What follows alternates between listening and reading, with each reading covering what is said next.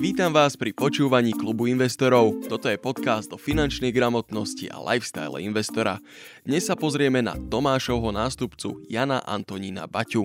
Prajem vám príjemné počúvanie. 12. července 1932 na vrcholu své slávy Tomáš Baťa tragicky umírá při nehodě svého soukromého letadla. K všeobecnému překvapení dědí podnik jeho bratr Jan. Jan Baťa se stává novým šéfem. Obklopen hraným týmem bývalých vedoucích pokračuje v bratrově díle. Riadenie firmy prevzal Jan Antonín Baťa.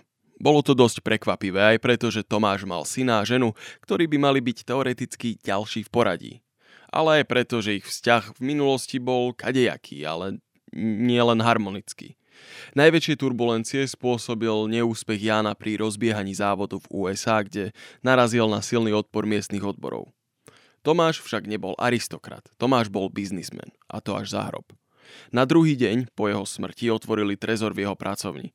V ňom našli dve obálky. V jednej bola záveď a v druhej kupná zmluva. Já podepsaný Tomáš Baťa prodávám vám, Janu a Baťovi a vy ode mne kupujete veškeré akcie Baťa AS Zlín a dále.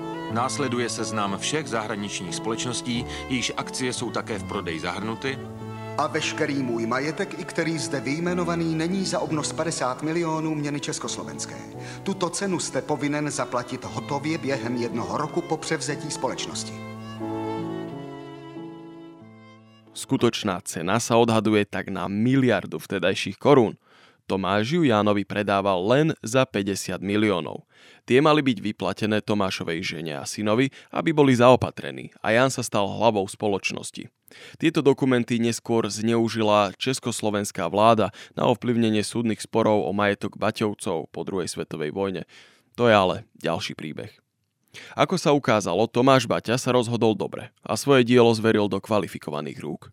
Do firmy Baťa nastoupil ve 14 letech. Pracoval v ní postupně jako manipulant, účetní, nákupce a vedoucí nákupního oddělení. Jeho bratr Tomáš mu byl velkým vzorem. Jan měl ale stejně vždycky svou hlavu. Na rozdiel od Tomáša nebudoval firmu z ničoho. Jeho výzva bola však iná. On sa stal rušňovodičom rozbehnutého vlaku. To však jeho ďalším úspechom nejak neuberá na veľkosti. Koľký z nás by mohli na tento idúci vlak naskočiť a vedeli, čo majú robiť? Ktorú páku treba zatiahnuť, na ktorý ciferník sa pozerať. Okrem toho nezdedil firmu v práve ideálnom čase, akurát totiž doznievali následky veľkej hospodárskej krízy z konca 20. rokov. Klesli predaje a spoločnosť musela prepúšťať, čo sa v histórii baťových závodov nestávalo veľmi často. Napriek tomu dokázal situáciu ukormidlovať a zlínska firma prekonala aj toto obdobie. Jan Antonín nesie obrovskú zásluhu aj na tom, ako sa v tomto moravskom meste býva dodnes. Začal totiž s masívnou výstavbou tehlových rodinných domov pre zamestnancov. Na túto úlohu si prizval svetoznámych a renomovaných architektov, mimo iného aj francúza Le Corbusier. Vypočul tak starú dobrú radu od najbohatšieho muža v Babylone. Vždy sa porad s niekým, kto vie viac ako ty. Jan nadviazal na prácu svojho brata a spoločnosti pridal ešte svoj vlastný spin. Rozširoval podnikanie, zlepšoval sociálny systém pre zamestnancov, investoval do vzdelania. Jan založil napríklad ďalšie školy, výskumný ústav, dom kultúry, ale aj filmové ateliéry. Špecifickou triedou mladých študentov boli tzv. Tomášovci, Nosili čierne fraky a švihácké cylindre. Na prvý pohľad vyzerali ako diplomati kráľovnej Viktórie pripravení kolonizovať Indiu. Čo inak nebolo až tak ďaleko od pravdy. Títo mladí muži boli kvasiaci manažery baťových podnikov v zahraničí. Učili ich cudzím jazykom, obchodu a aj etikete vyššej spoločnosti. Kvalitné vzdelanie však dostávali všetci študenti. Na internátoch sa dokonca učili finančnej gramotnosti. Počas štúdia museli aj pracovať, no a peniaze, ktoré zarobili, im šli na ich vlastný účet. Po každej výplate si robili vyúčtovanie, svoj osobný rozpočet, na ktorý im dohliadali ich vychovávateľia. Ak sa tým nepozdával nejaký výdavok, tak ho jednoducho škrtli, buď celý alebo len časť a ušetrené peniaze si doslova museli žiaci ušetriť. Je to trošku drsné, pretože boli to ich vlastné zarobené peniaze, ale viem si predstaviť, že z dlhodobého hľadiska to pre tých žiakov mohlo byť strašne prínosné. Nielen, že si od mladosti šetrili a zo školy už vyšli s úsporami, ale aj potom v súkromnom živote si dokázali svoj rodinný rozpočet manažovať. Ako obrovský fanúšik vzdelávania o finančnej gramotnosti dávam 9 bodov z 10. Jedna jediná výtka, Nemali tu tí žiaci priestor na vlastné chyby v hospodárení a chyby vedia byť ukrutne poučné.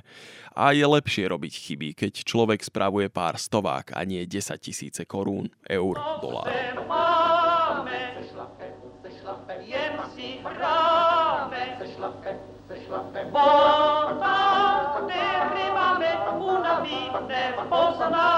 To sa šlape, to sa šlape. Vďaka podnikovej banke, v ktorej si šetrili takmer všetci zamestnanci a ktorá im zaručovala 10-percentný úrok, sa stal podnik úplne nezávislý od iných bank. Za spomenutie určite stojí aj kniha, Jánová kniha, Budujme stát pro 40 miliónov ľudí. Ide o zaujímavú futurologickú štúdiu a zbierku nápadov, návrhov a predstav Jána Baťu o budúcnosti Československa. Však nech vám o tom povie sám. V našem státe může žít třikrát tolik lidí mnohem lépe, nežli žije průměr našich lidí dnes. Budeme muset ale sami ze sebe, ze svých povah odbourat ten eh, náš falešný soucit a nahradit jej za to mužnou zodpovědností. Ku práci na budování našeho státu je věru nejvyšší čas. Nemůžeme nechat zahálet žádné ruce, ale zejména už ne takové, které by ještě měly být v nezaměstnání podporovány. Je práce, je jí tolik neuděláno, že za mnohá léta se všechna ani udělat nedá.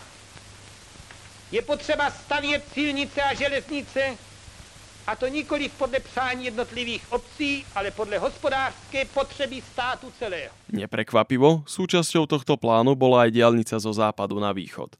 Myslím, že nielen z tejto reality by bol Jan dnes celkom sklamaný. Pod jeho patronátom vyrástla v Zlíne najvyššia budova v Československu. V nej mal svoju kanceláriu aj sám veľký šéf. Pred jej výstavbou sa pravdepodobne tak Baťovský zamyslel, že hm, ako by som mohol mať kanceláriu na každom jednom poschodí, aby som mal prehľad, čo sa deje všade, ale zároveň nestrácal čas chodením po schodoch. Riešenie je pritom také jednoduché. Svoju pracovňu jednoducho umiestnil do obrovského výťahu a tak mohol byť na každom jednom poschodí, kedy sa mu zachcelo. Však prečo nie? V roku 1937 vyráža rovnako ako jeho brat pred ním na veľkú obchodnú cestu okolo sveta. Svoje nápady z ciest zhrnul v eseji s názvom Osidlovat. Tá sa neskôr stala veľmi kontroverznou. Hovoril v nej o tom, že považuje za hlúpe snažiť sa bojovať o kúsky zeme v preľudnenej Európe, keď na svete je stále toľko neobsadenej úrodnej pôdy. Neskôr ho dokonca obvinili z toho, že spolu s nacistami plánoval presunúť Československo do Patagónie. Priame dôkazy o tomto pláne alebo nejaké konkrétne kroky, ktoré by k tomu viedli, sa nedochovali alebo pravdepodobne ani neexistovali. Jediné, čo sa na to možno podobá, je to, že v Brazílii kúpil pozemky veľké ako Morava. Myslím ale, že každý uzná, že nakúpiť veľa pozemkov je celkom dobrý nápad, keď máte peniaze na zvyš a to nezávisle od toho, že či sa chystáte založiť nový štát alebo nie. Jan Antonín zanechal svoju stopu aj na území Slovenska. V roku 1938 odkúpil zeme pri obci Šimonovany a v auguste sa tu začali výkopové práce na novom meste Baťovany. Dnes sú známe ako partizánske. Aj napriek zložitej predvojnovej situácii, tu prvý pár topánok vyrobili už v júli 1939, čiže ani nie rok od začiatku výstavby. Mesto sa neskôr preslávilo silným protifašistickým odbojom, ktorý tiež nepriamo súvisel aj s tunajšou činnosťou baťových závodov. Jeho členmi boli bývalí zamestnanci a študenti baťových škôl, aj keď pravda mnohí z nich sa hlásili skôr k myšlienkam komunizmu ako k baťovskému socialistickému kapitalizmu, nazvime to tak. Verím, že ich vôľa a odpor pramenili aj zo zmýšľania, ktoré im predával sám Jan Antonín Baťa. Náš úspech je československém člověku. Tom, že jsme z něho vytřískali toho skleslého že jsme ho osvobodili z postavení panského robotníka, proletáře a vyděděnce anebo ustrašence skrčeného za kamny. Udělali jsme z něho světoobčana, člověka, který se nebojí lidí a světa a který je si vědom toho, co dokáže, protože to dokázat chce. A ja vám ďakujem, že ste si nás opäť vypočuli. Ak sa vám páči tento podcast a chcete ho podporiť, tak máme pre vás tri možnosti. Prvá je, že pôjdete na www.investiciaslovensko.sk a pridáte sa tam do klubu investorov. Môžete crowdfundingovo investovať do realít. Začať sa dá už so 100 eurami.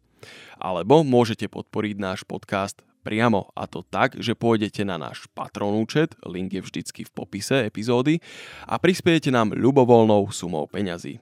Vy ohodnote, koľko si zaslúžime. Ak sa vám nepáči ani jedna z týchto možností, ale chceli by ste možno nejako pomôcť, tak môžete stále urobiť to, že túto epizódu alebo nejakú inú, ktorá sa vám tiež páčila, skopírujete a pošlete nejakému svojmu kamarátovi, ktorý by to mohol oceniť do Messengera. A ja vám ešte raz ďakujem, že ste si nás vypočuli a vypočujte si nás aj o týždeň. Ďakujem.